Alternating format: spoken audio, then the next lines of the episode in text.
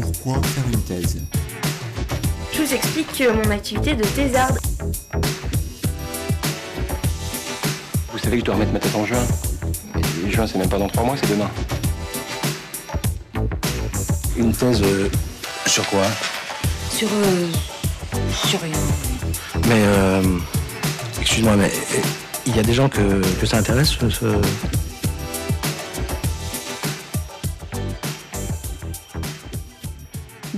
vous écoutez Thésard, le podcast qui fait parler les doctorants et doctorantes en sciences humaines et sociales, produit et réalisé par Jeanne Perrier et Marianne Le Gagneur.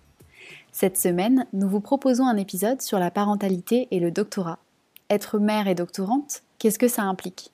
Être doctorante et vouloir un enfant pendant sa thèse, est-ce que c'est possible? Quels sont vos droits en théorie et comment ça se passe en pratique? Fin 2020, la revue Tracé publie un dossier intitulé Documenter l'université qui lutte.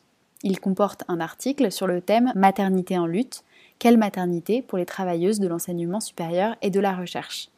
Les témoignages de doctorantes, post-doctorantes et titulaires recueillis par les autoristes soulignent le caractère multidimensionnel des rapports de domination qui se jouent autour du désir d'avoir des enfants, autour de la maternité et des responsabilités parentales dans l'enseignement supérieur et la recherche. Il et elle soulignent la production de temporalité, et la précarisation structurelle des métiers de la recherche et de l'enseignement qui contraignent les projets familiaux. Dans l'épisode d'aujourd'hui, nous accueillons Mathieu Arbogast et Aden Gued, tous deux membres de l'association Effigie, pour nous parler de l'enquête réalisée en 2016 par le collectif pour comprendre les problématiques liées à la parentalité pendant les années de jeunes recherche. On a aussi discuté de la thèse d'Aden, être parent pendant ses études, étude du rapport à la parentalité dans l'enseignement supérieur. Les deux chercheurs abordent l'expérience de la parentalité pendant le doctorat, mais également la façon dont la précarité de la période doctorale joue sur l'entrée ou non dans la parentalité.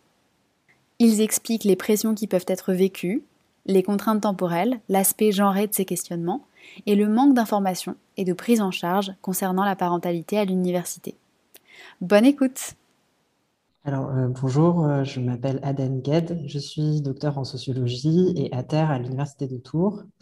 Et dans ma thèse, j'ai travaillé sur les étudiants et étudiantes parents en France euh, à partir de méthodes mixtes, donc des entretiens, du travail d'archives et des exploitations sur des données quantitatives.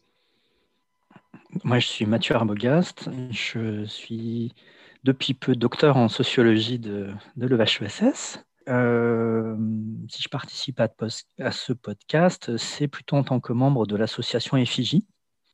Il y a eu un groupe de doctorantes et de doctorants qui avaient lancé l'initiative de travailler, de lancer une enquête sur les questions liées à la parentalité et la grossesse pendant le doctorat et la période postdoctorale. Les circonstances ont fait qu'aujourd'hui, c'est euh, Aden et moi qui en parlons aujourd'hui. Et justement, est-ce que vous pouvez euh, nous en dire plus sur ce qui vous a amené à travailler sur, euh, sur le sujet de la parentalité chez les jeunes chercheurs et donc notamment dans votre cas, euh, ceux qui sont en thèse et aussi de ce que j'avais compris dans l'après-thèse juste avant de trouver un poste? Justement, c'est l'occasion de préciser que Aden et moi avons rejoint le projet alors qu'il est, il avait déjà été, été mis sur le tapis par une équipe précédente au sein des Fidji et par des doctorantes qui avaient des exemples concrets de difficultés dans des labos, soit pour obtenir des informations, soit pour obtenir ce que le droit prévoit, soit des difficultés plus euh, humaines. Euh, et puis moi, euh, donc je suis arrivé sur l'enquête vraiment au, moment où elle a été diffusée. En fait, j'ai commencé à travailler dessus. J'avais déjà commencé ma thèse, donc qui porte sur les étudiants et étudiantes parents, dans lesquels j'incluais déjà les personnes qui étaient en doctorat, c'est-à-dire que par défaut, je mettais toutes les personnes qui se, qui se reconnaissaient dans le statut étudiant-parent dans mon enquête sans faire de tri. Et est-ce que vous pouvez nous présenter un peu plus en détail l'enquête qui avait été réalisée en 2015-2016 euh, au sein de l'association de l'effigie, justement, et notamment euh, les différentes hypothèses qu'il y avait au départ et les méthodes que vous avez euh, utilisées Alors, donc, euh, l'enquête s'appelle Parentalité et Jeunes Recherche. elle repose sur un questionnaire élaboré par des membres du bureau d'effigie 2015-2016, à savoir donc Isabelle Matamoros, Agathe Roby, Shirley Valzema et puis ensuite Mathieu Arbogast. La diffusion du questionnaire s'est faite pendant deux mois et elle a été faite notamment via la liste de l'association FIJ, donc, qui comptait à l'époque plus de 2500 abonnés, également via des listes de diffusion d'autres d'autres listes, soit disciplinaires, soit de jeunes chercheurs, à savoir la NCMSP, donc l'Association nationale des candidats au métier de la science politique, la CGC, la Confédération des jeunes chercheurs, la NDES et la SES, qui sont plutôt des listes disciplinaires. C'est un questionnaire auto-administré en ligne et les questions, donc, elles portaient euh, sur euh, à la fois des données biographiques et des informations euh, plus sur la parentalité. donc, on abordait les thèmes de parentalité, couple, emploi, ressources économiques, logement, droits sociaux associés à la grossesse ou à la parentalité, garde de l'enfant et articulation vie professionnelle, vie privée pour les personnes qui s'étaient déclarées parents. Les hypothèses de départ, c'était d'abord que avec la précarité et notamment le statut, euh, enfin, les différentes formes de précarité euh, associées euh, au doctorat et au postdoctorat, cette précarité va avec une difficulté d'accès au droit et aussi une hypothèse que l'impact de la parentalité est un impact très genré. donc ça, c'était évidemment pas très très révolutionnaire comme hypothèse, mais ça n'avait pas été testé spécifiquement sur cette population très atypique et très, très hétéroclite du point de vue euh, statutaire, bien qu'elle soit homogène par d'autres aspects. Justement, sur cette question-là, euh, au moment où vous démarrez l'enquête, il y a quoi comme euh, recherche déjà existante sur cette question? Est-ce que ça a déjà un petit peu été abordé? Peut-être qu'il y a des professions chez qui on a pu comparer l'impact de la parentalité avec les, celles des jeunes chercheurs et jeunes chercheuses? Euh, c'est plutôt des travaux euh, dans des pays anglophones. Je pense à une recherche euh, aux États-Unis de Martinez et compagnie sur la période postdoctorale. Et il y a eu deux, trois autres enquêtes plus récentes qui confirment que les, les, femmes, et en particulier les mères, quittent plus rapidement et plus fortement que les hommes et que les pères euh, le milieu de la recherche pendant cette période postdoctorale. Euh, il y avait aussi, euh, donc depuis, il y a notamment un article de Barbier et Fuselier qui revient donc sur les personnes en postdoctorat en Belgique, sur une population en fait assez spécifique, puisque c'est des personnes qui ont des contrats postdoctoraux et qui parlent de l'articulation de, vie de famille et travail, en gros et qui fait une typologie qui montre, euh, qui est pas mal, euh, qui montre qu'il y a un impact genré, enfin qu'en gros le profil de personnes qui euh, abandonnent ou en tout cas se retirent énormément de son travail pour se consacrer à la vie de famille en, priorité, c'est plutôt un film, c'est plutôt un profil fortement féminin. mais il y a les articles de Olivia Buichuan, je crois qu'on prononce son nom comme ça, euh, qui a fait des super articles 2 sur le congé maternité des enseignantes chercheuses. Parce qu'en fait, en gros, si le congé maternité n'arrivait pas en plein dans un semestre universitaire, euh, l'interruption du travail était très mal euh, faite. C'est-à-dire que à partir du moment où vous ne devez pas donner des cours, on ne prend pas en compte le fait que vous avez été en congé pendant trois mois. et puis depuis, il y a eu une, une réforme et elle a fait un autre article suite à ça. Elle montre quand même que l'application de la réforme sur le congé maternité, donc qui ouvre notamment euh, normalement l'obligation de prendre en compte que même si on accouche en dehors d'un semestre universitaire, on devrait pouvoir avoir moins d'heures de cours à donner dans l'année. Dans euh, puisque ça compte dans, la charge de travail, euh, mais elle montre quand même que la mise en application est compliquée. sur le genre au travail, il y avait notamment un article qui a qui a été assez important aussi pour euh, les hypothèses sur l'impact différencié. Euh, c'est un article, je crois, de Gadea et Marie sur euh, ce qu'ils ont appelé les pères qui gagnent. Et ça rejoint aussi une expression de, chercheurs anglophones sur l'escalator de verre, c'est-à-dire qu'au moment de l'entrée en, en, parentalité, c'est un frein à la carrière pour les femmes, au contraire, c'est plutôt un accélérateur pour les hommes. Et euh, évidemment, euh, on voulait aussi voir ce que ça donnait pour euh, cette période doctorale et postdoctorale, qui est à la fois une situation de travail, en même temps, comme vous le savez très bien, et extrêmement particulière au niveau du statut. Et donc, dans cette enquête, vous vous intéressez donc aux personnes qui ont eu des enfants, mais aussi à celles et ceux qui ne sont pas parents, d'après ce que j'ai compris. Et en fait, qu'est-ce que ça a apporté à l'analyse et pourquoi vous avez fait ce choix aussi d'inclure des, des, personnes qui n'avaient pas cette expérience de la parentalité? En fait, on ne savait pas trop quoi faire, par exemple, des personnes qui avaient un projet, projet parental ou qui étaient en attente d'un enfant au moment, de, au moment de la passation ça nous a amené aussi à nous dire qu'on pourrait faire des comparaisons entre les profils de parents et non-parents. Et puis, il y avait aussi toute la question euh, de est-ce qu'il n'y a pas des projets contrariés euh, Et notamment, est-ce qu'on euh, ne peut pas avoir des éléments de compréhension sur ce qui fait que des doctorants, doctorantes ou postdocs repoussent un projet parental? Et est-ce que c'est lié à ce que vous appelez la norme procréative ou est-ce que, est que vous pouvez l'expliciter un peu justement ce terme qui a été utilisé? Qu'on appelle la norme procréative, en fait, c'est un terme qui a été forgé par euh, Nathalie Bajos et Michel Ferrand. c'est en fait ce qu'elles appellent la nouvelle conception des bonnes conditions pour avoir un enfant à partir du moment où la contraception et l'avortement sont devenus non seulement légales, mais pour la contraception euh, majoritairement diffusée au sein de la société, et où du coup, euh, avoir un enfant est devenu un choix calculé, programmé, euh, plus qu'avant en tout cas.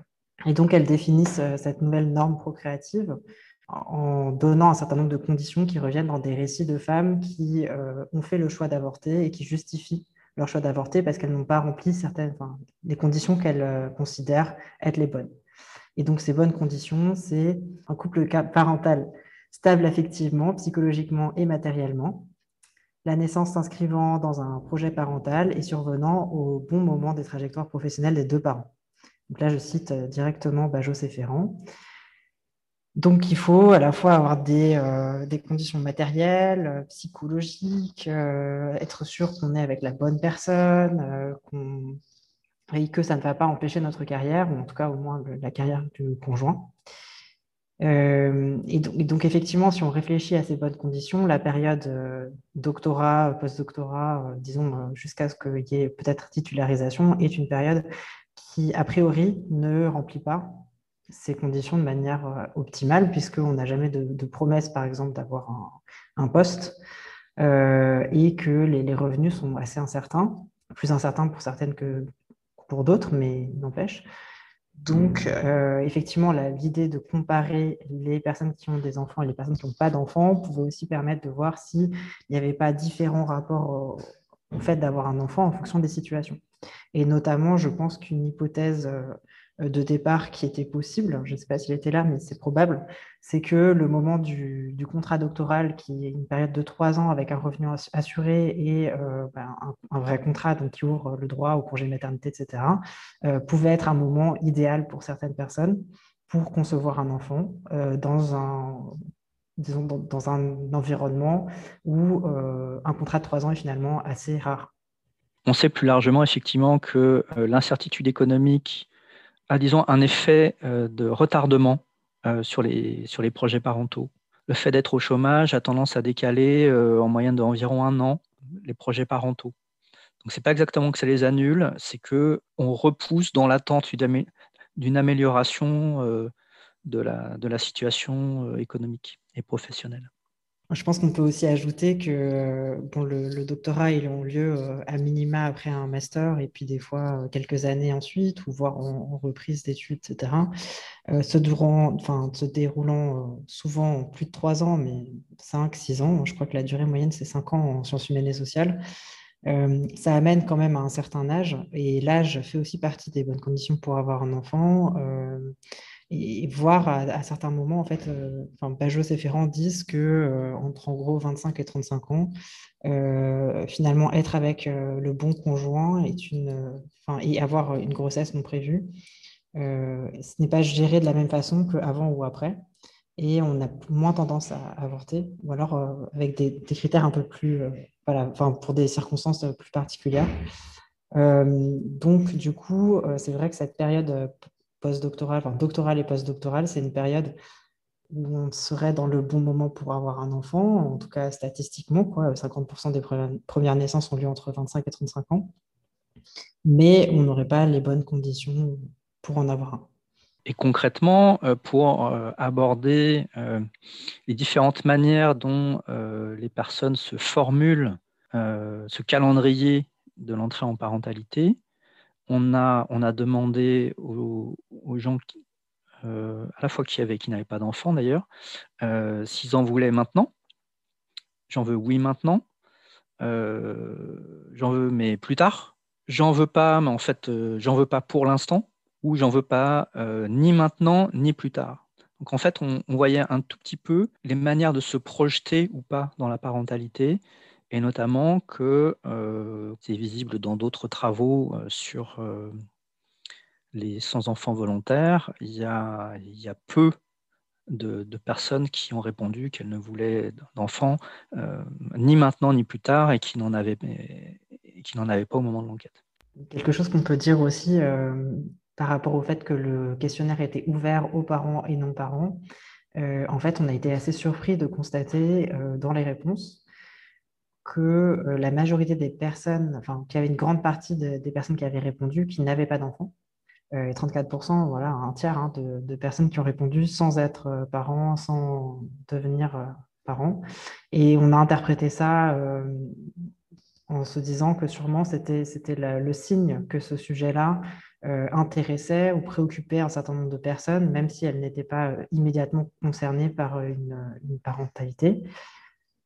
Que peut-être la situation particulière en termes de, moments dans la vie et puis de difficultés matérielles, et surtout d'instabilité, en fait, de précarité dans, dans l'emploi, jouait dans de fortes préoccupations vis-à-vis du, fait de devenir parent il y en a vraiment qui ont, qui ont très très bien expliqué pourquoi leur projet de, parentalité était remis à plus tard. Il y en a plusieurs qui font vraiment noir sur blanc le lien avec la précarité du milieu et la difficulté à obtenir un poste dans le monde académique et de la recherche. C'était non pas pour l'instant, parce que dans ce milieu, c'est trop dur euh, c'est trop dur d'obtenir un poste, il y a trop d'incertitudes. C'était vraiment l'idée à la fois de la norme procréative et de, euh, des spécificités du, milieu et de la, difficulté à, atteindre cette, euh, norme procréative dans le milieu académique. je crois que personnellement, j'ai eu du mal à explorer la question de l'articulation des temps sociaux pour les personnes qui font de la jeune recherche et euh, qui ont des enfants. Et notamment parce que, euh, en fait, à première vue, il y a des discours qui sont assez contradictoires. Euh, et moi, notamment, je me souviens d'une intervention que j'avais faite sur l'enquête effigie lors du congrès de l'AFSP, l'Association française des sciences politiques. Et en fait, à la fin de ma communication, deux femmes ont pris la parole pour expliquer qu'elles avaient eu euh, leur euh, agrégation tout en étant enceintes et que dans leur promotion, toutes les femmes qui avaient eu l'agrégation avaient eu un enfant ou, enfin, ou avaient un enfant, quelque chose comme ça. Et que du coup, ce n'était pas du tout une difficulté. Bon, je pense que c'est un profil social vraiment très particulier et qu'en fait, euh, mine de rien, on ne peut pas uniquement analyser ça en termes de genre, c'est-à-dire euh, les femmes font tout, les hommes font rien. Alors, ça a l'air de quand même être pas mal présent dans mon enquête. Mais je pense qu'il y a aussi quelque chose en termes de classe sociale. Et je pense euh, à tous les, avantages matériels de soutien qu'il peut y avoir avec le fait d'avoir, par exemple, des parents en proximité, des parents en proximité qui ont du temps, voire une mère qui est au foyer pas avoir de, loyer à payer, être en couple avec une personne qui a des revenus suffisants pour voir à tous les besoins, même si on a une période de précarité. Et voilà, donc en fait, il y a des discours assez contrastés sur euh, la, conciliation, l'articulation entre les deux. Et je pense que euh, c'est des discours très situés en termes de classe sociale. Et justement, en fait, euh, là, ce que vous venez de dire, ça fait écho à ce que le chercheur belge qu'on a interrogé dans l'épisode 8, Baptiste de Thiers, il aborde euh, déjà en fait dans le rapport qu'ils ont euh, qu'ils ont produit euh, sur l'arrêt de la thèse où en fait il y a une partie où les pressions qui sont vécues en particulier par les doctorantes enceintes sont abordées, et notamment aussi des réflexions sexistes, et, et en fait l'environnement d'un laboratoire ou des collègues qui peut ne pas être très bienveillant, en tout cas accueillir de manière festive cette nouvelle. Et donc, en fait, euh, vous retrouvez également ce constat et notamment euh, la peur des conséquences bah, sur, sur une future carrière euh, qui affecterait la période à la fois péri et post-natale et la manière dont, elles sont, dont ces deux périodes sont vécues. Donc, il y a peut-être bah, notamment cette précarité, mais aussi peut-être que vous avez retrouvé dans l'enquête la question de la pression des institutions ou de, de la direction de la thèse un certain sentiment de culpabilité peut-être. Est-ce que, euh, est-ce que ces, ces éléments-là sont, sont apparus euh, dans les résultats euh, et ou dans les commentaires aussi que vous avez reçus à propos de l'enquête? Il y a une question qu'on n'a pas vraiment posée dans l'enquête.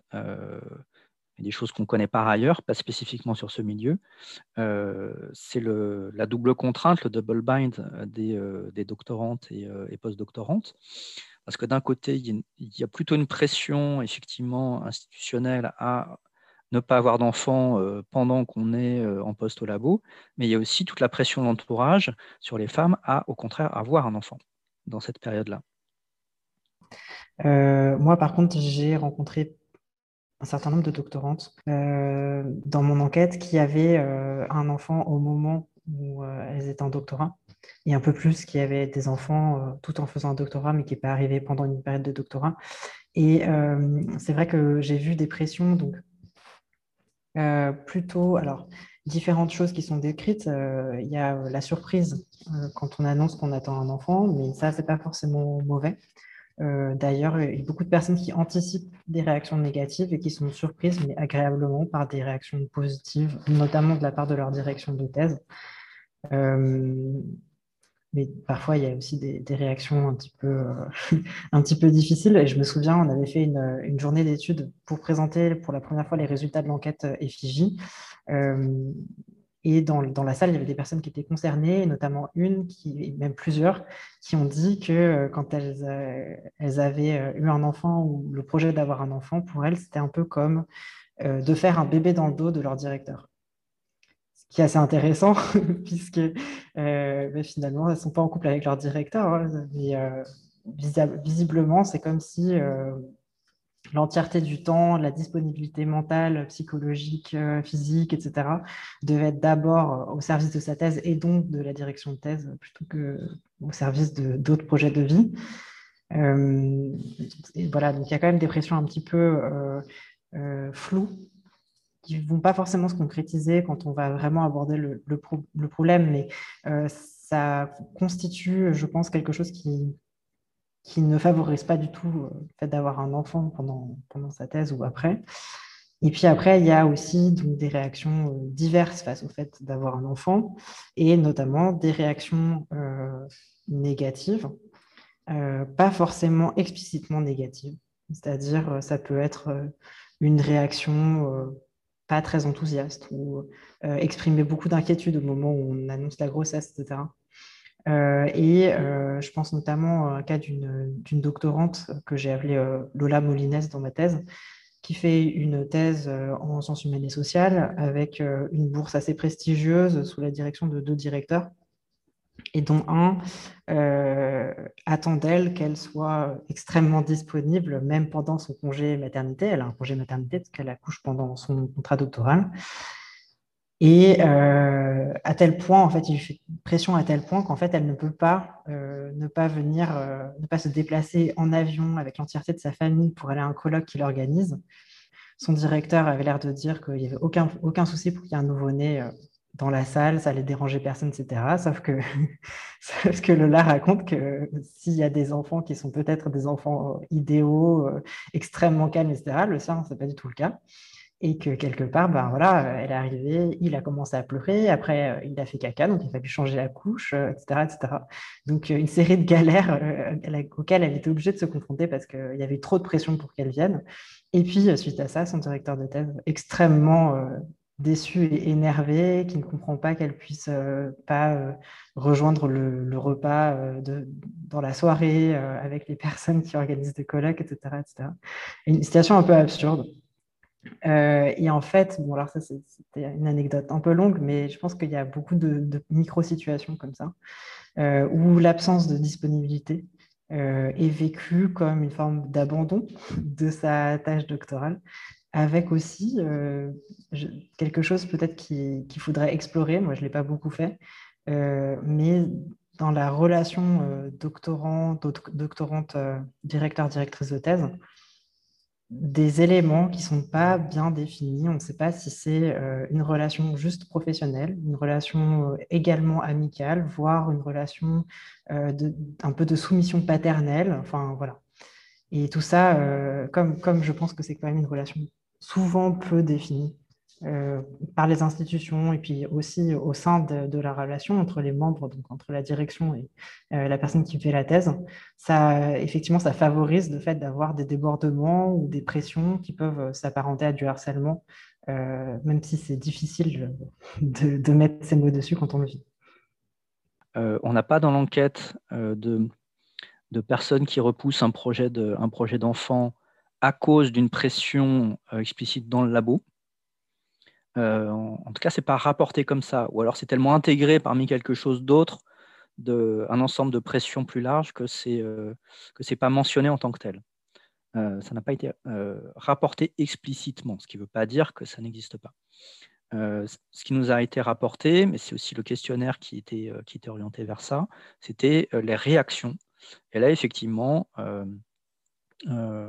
pour aller dans le sens de dans le sens d'Aden, ça, euh, ça faisait ressortir euh, une forme de, de, redevabilité, comme si euh, quand on était en doctorat, on était on n'était pas dans une relation d'encadrement, mais aussi redevable de quelque chose d'autre, de jamais vraiment explicité.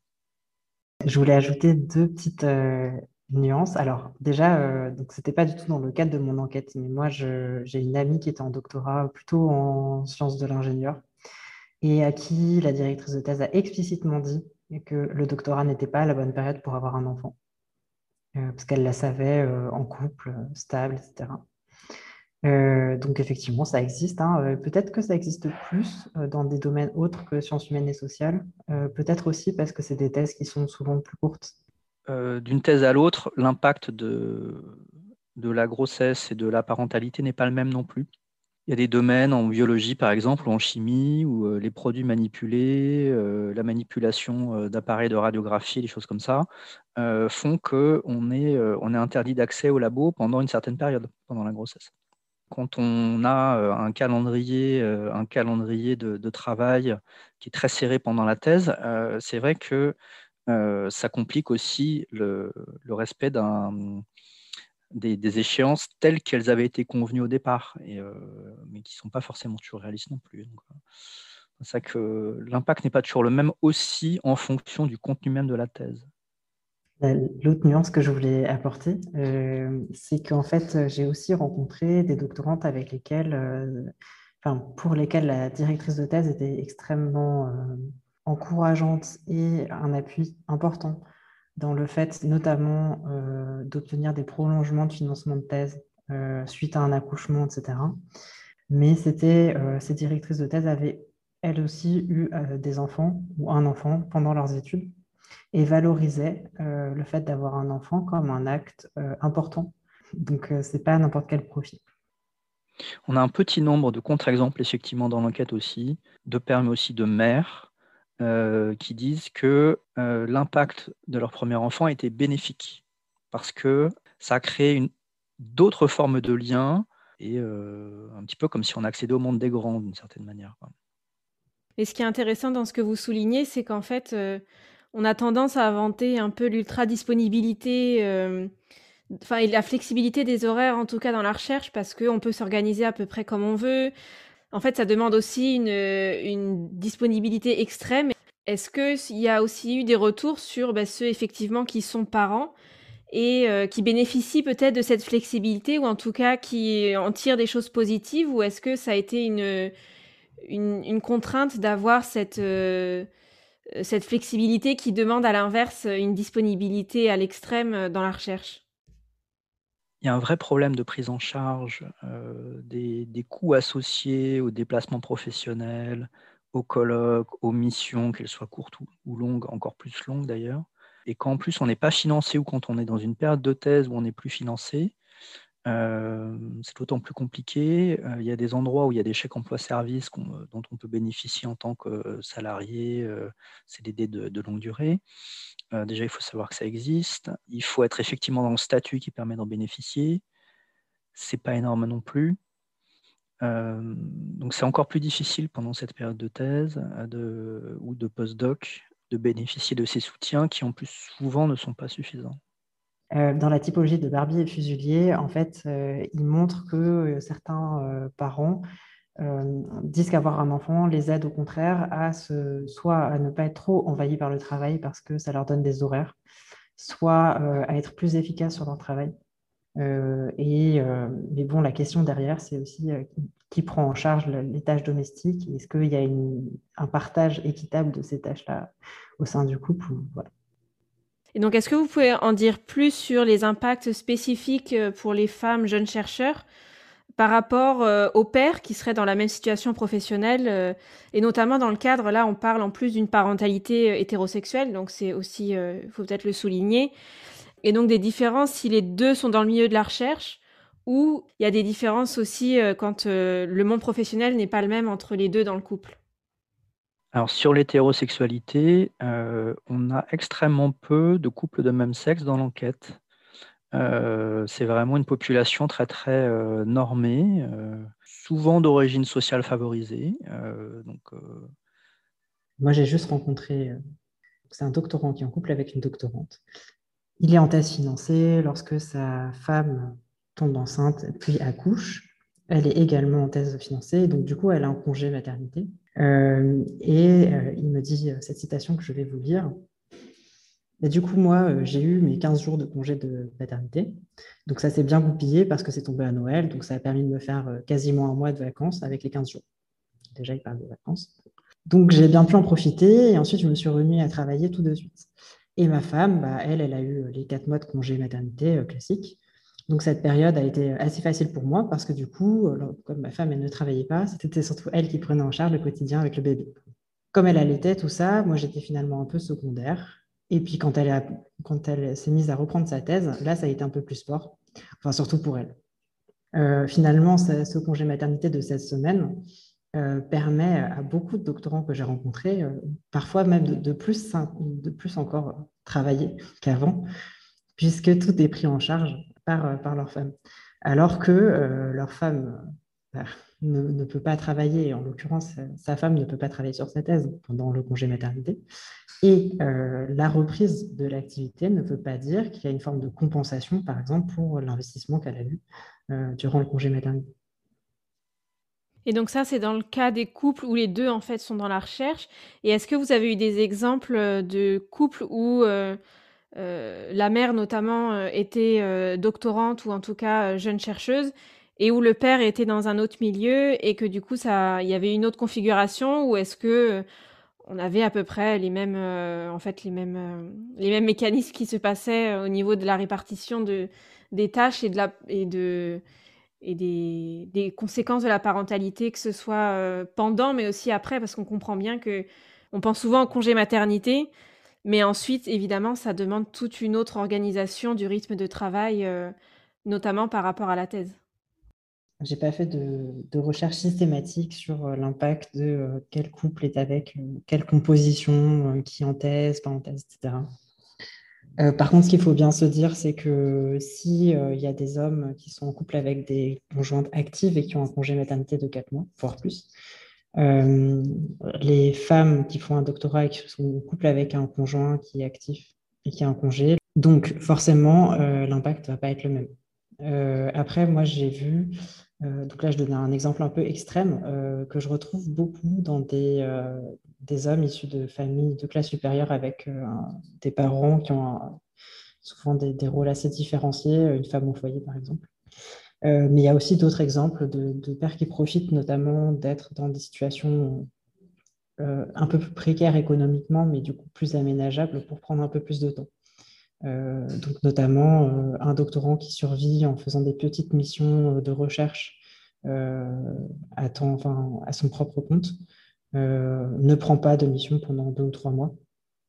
Euh, et euh, plus de temps pour s'occuper de son enfant. J'ai aussi vu des, hommes qui étaient, euh, par exemple, des hommes qui étaient déjà titulaires, travailler très peu parce que leur conjointe doctorante avait eu un enfant et donc revenir, enfin, partir tard, revenir tôt, ce qui n'était pas suffisant pour leur femme.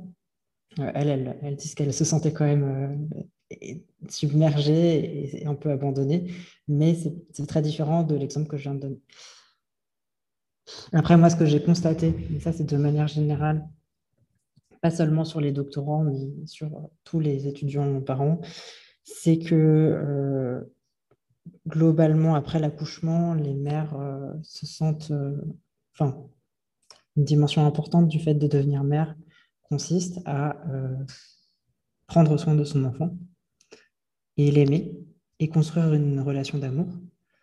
Et euh, les deux semblent souvent indissociables, en tout cas, euh, au moins dans, un premier temps, euh, puisque prendre soin de son enfant, c'est lui montrer qu'il est aimé, et l'aimer, c'est en prendre soin correctement.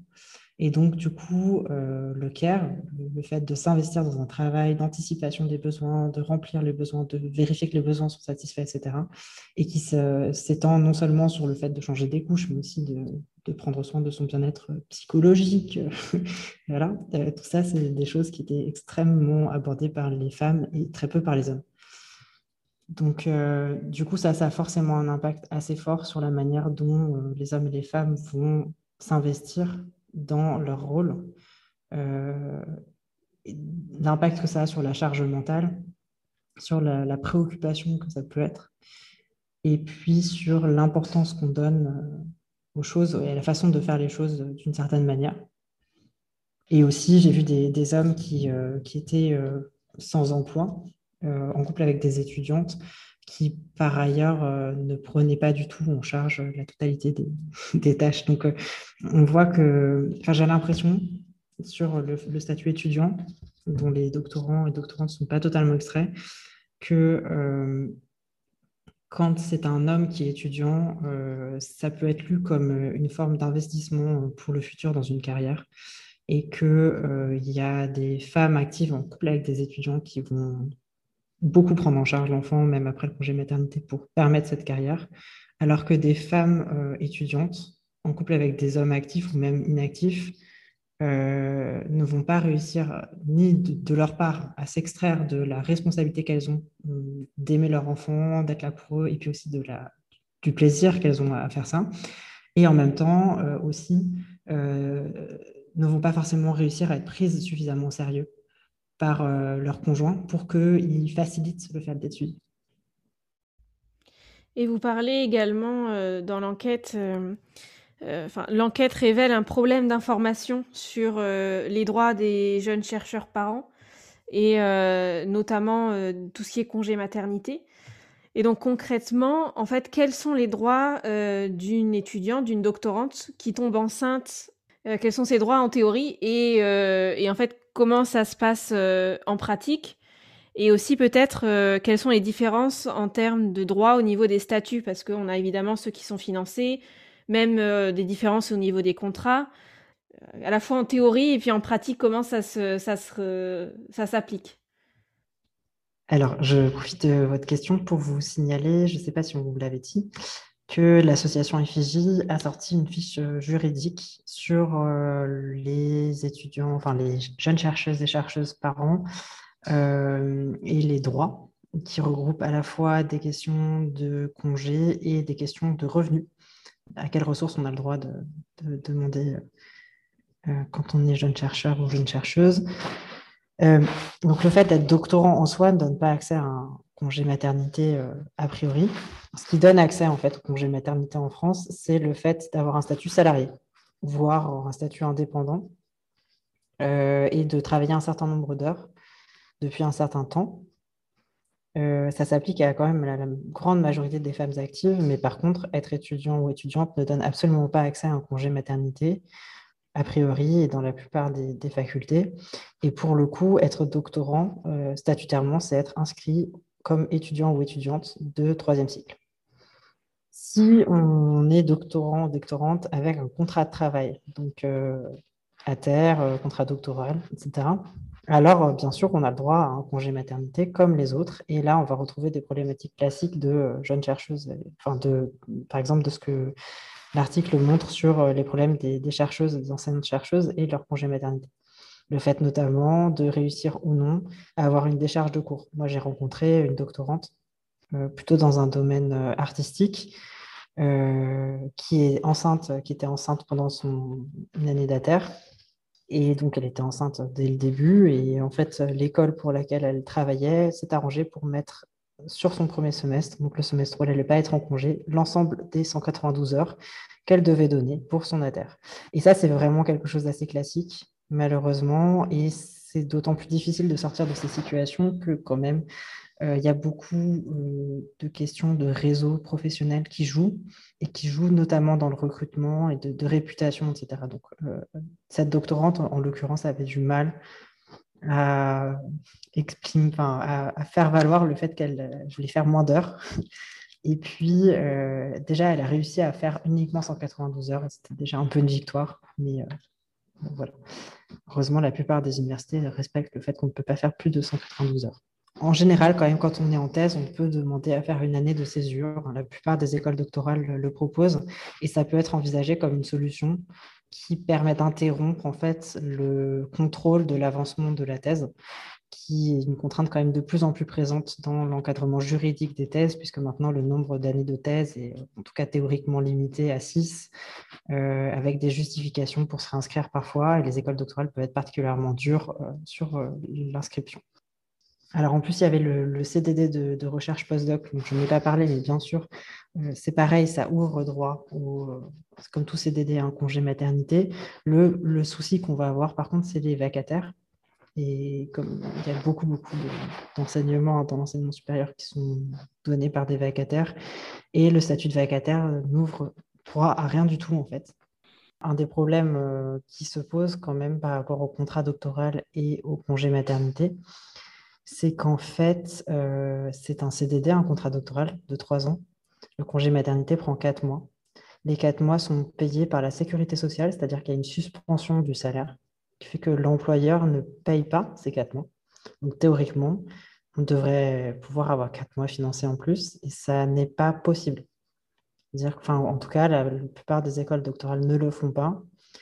Donc, euh, le plus simple pour avoir ces quatre mois en plus, c'est de trouver un autre financement euh, que plutôt de demander le paiement de ça. Plusieurs types de difficultés. Il y a euh, connaître les droits dont on pourrait bénéficier. Parfois, on a du mal à obtenir que le droit soit appliqué. Soit parce qu'on est face à des gens qui ne jouent pas complètement le jeu, soit parce qu'il y, a des stratégies comme le fait de mettre tout le service sur un semestre, par exemple pour ne pas avoir à donner de décharge d'heures. Et un troisième problème qui est beaucoup plus complexe, c'est celui du non-recours au droit.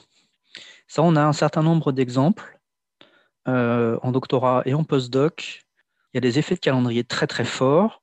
Et parfois, pour ne pas perdre un an, on va choisir de ne pas bénéficier d'un droit euh, pour pouvoir, par exemple, euh, bah, plutôt que euh, de, de, demander à, avoir quatre mois supplémentaires de thèse et soutenir en février, on ne va pas les demander pour pouvoir soutenir en novembre, en décembre et pouvoir faire la campagne de qualification.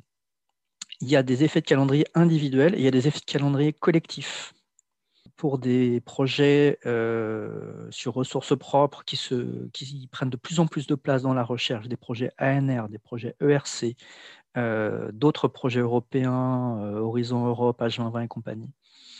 Il y a des calendriers de début et de fin de projet.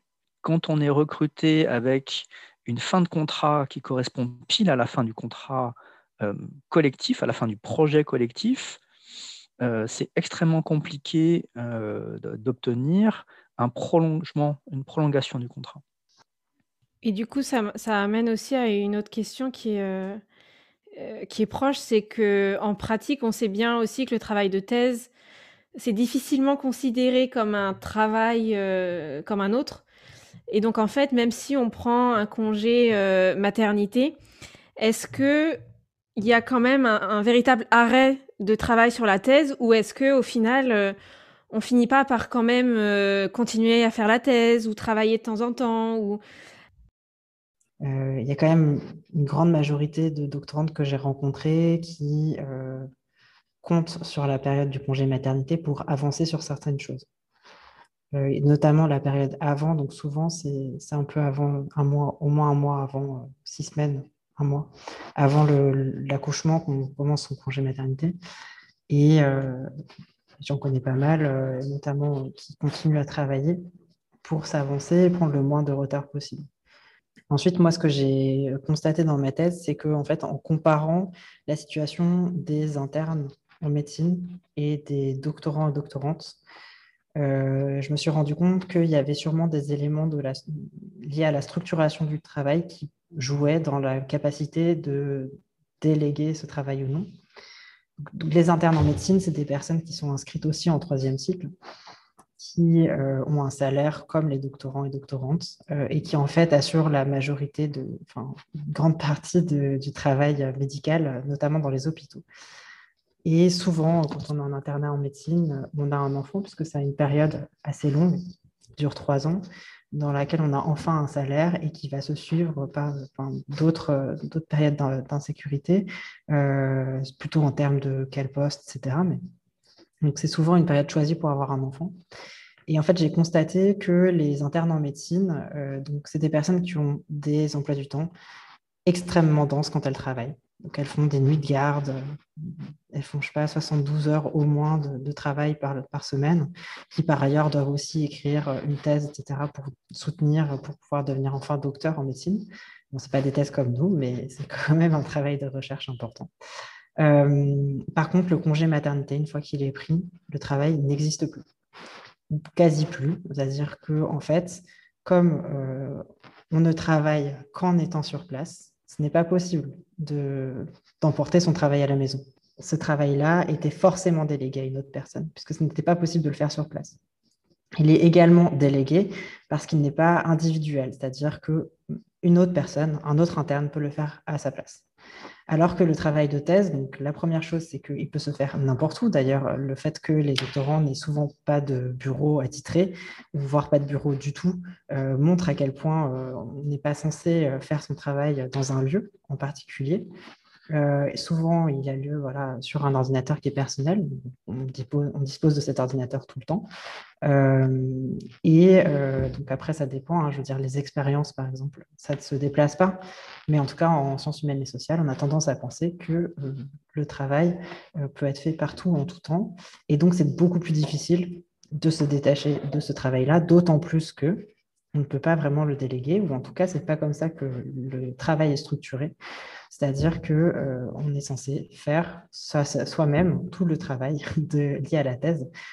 En vrai, il y aurait des choses qu'on pourrait, en, sociologie par exemple, on pourrait déléguer des, choses, comme la retranscription des entretiens, même le contact sur le terrain, euh, mais ce n'est pas comme ça qu'est organisé le, travail. Et donc, tout repose sur les épaules de la personne qui fait la thèse, et euh, rien n'est euh, prévu pour être délégué. Donc ça, ça empêche effectivement beaucoup le fait de se détacher du, travail.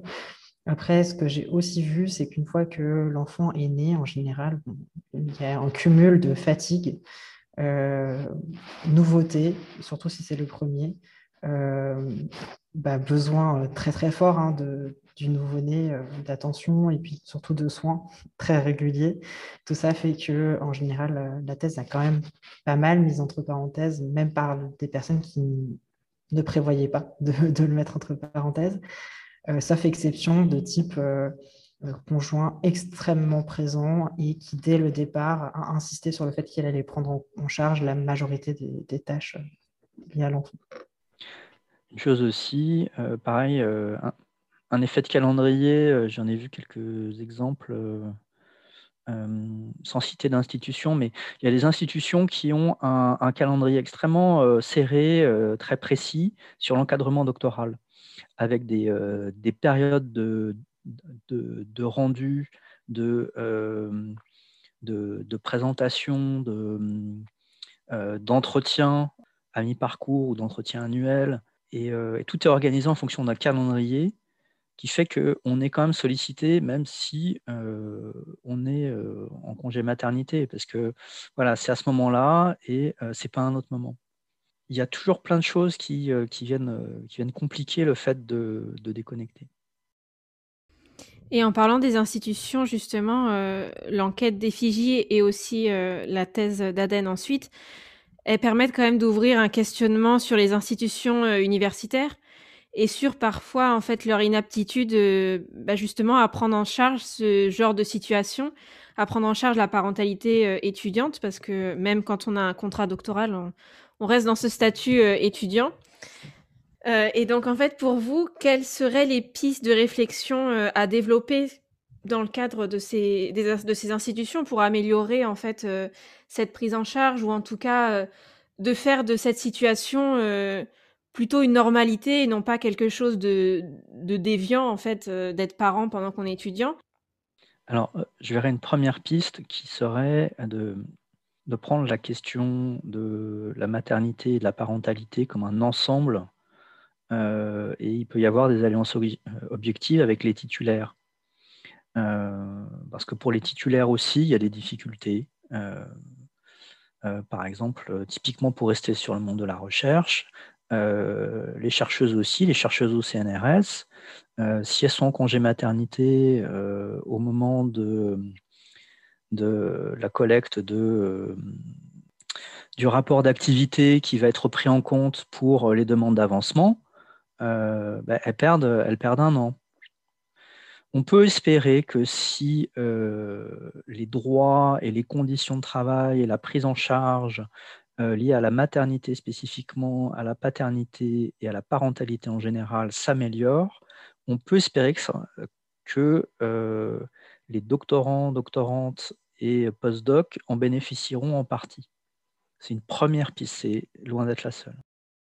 Je pense euh, qu'il ne faut pas non plus. Le monde de la recherche est un, monde extrêmement divisé en termes de statut. Et clairement, je ne vais pas dire quelque chose de très nouveau, mais le statut de vacataire et son usage massif par les universités pour employer des personnes qui n'ont pas d'activités différentes, qui n'ont pas d'autres sources de revenus, pas des, professionnels qui interviennent 4 heures, quoi. Euh, mais des, jeunes chercheuses et chercheurs qui ont besoin de donner ces cours pour des questions de CV notamment. Euh, ça, c'est vraiment quelque chose qui effectivement empêche euh, le fait de se projeter sereinement dans la maternité. avoir un enfant quand on, quand on donne des vacations, si on accouche euh, avant la fin du semestre, ça veut dire qu'on ne donne pas les cours. Et si on ne donne pas ces cours, eh bien, on n'est pas rémunéré. Voilà. Et puis, ça peut être très mal vu. Donc, la vacation, vraiment, je pense que c'est quelque chose qui a un rôle important à jouer dans la manière dont cette période est vécue.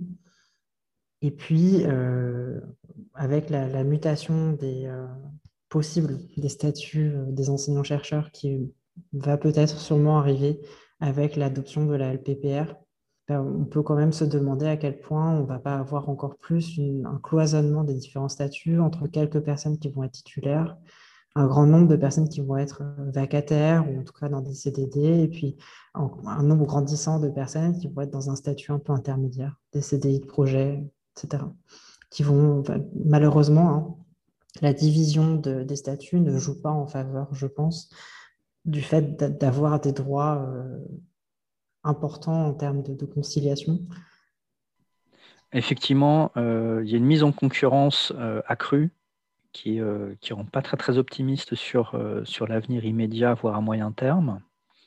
et même, on va peut-être arriver à un paradoxe que ce seront les grosses universités AIDEX, euh, grosses universités de recherche qui auront les financements, mais qui seront des financements euh, sur contrat liés euh, à des calendriers très stricts, qui seront les universités qui pourront continuer à avoir des contrats doctoraux, donc celles qui auront des doctorants et des doctorantes, et en même temps qui auront des contraintes de calendrier les plus fortes imposées aux doctorants et doctorantes.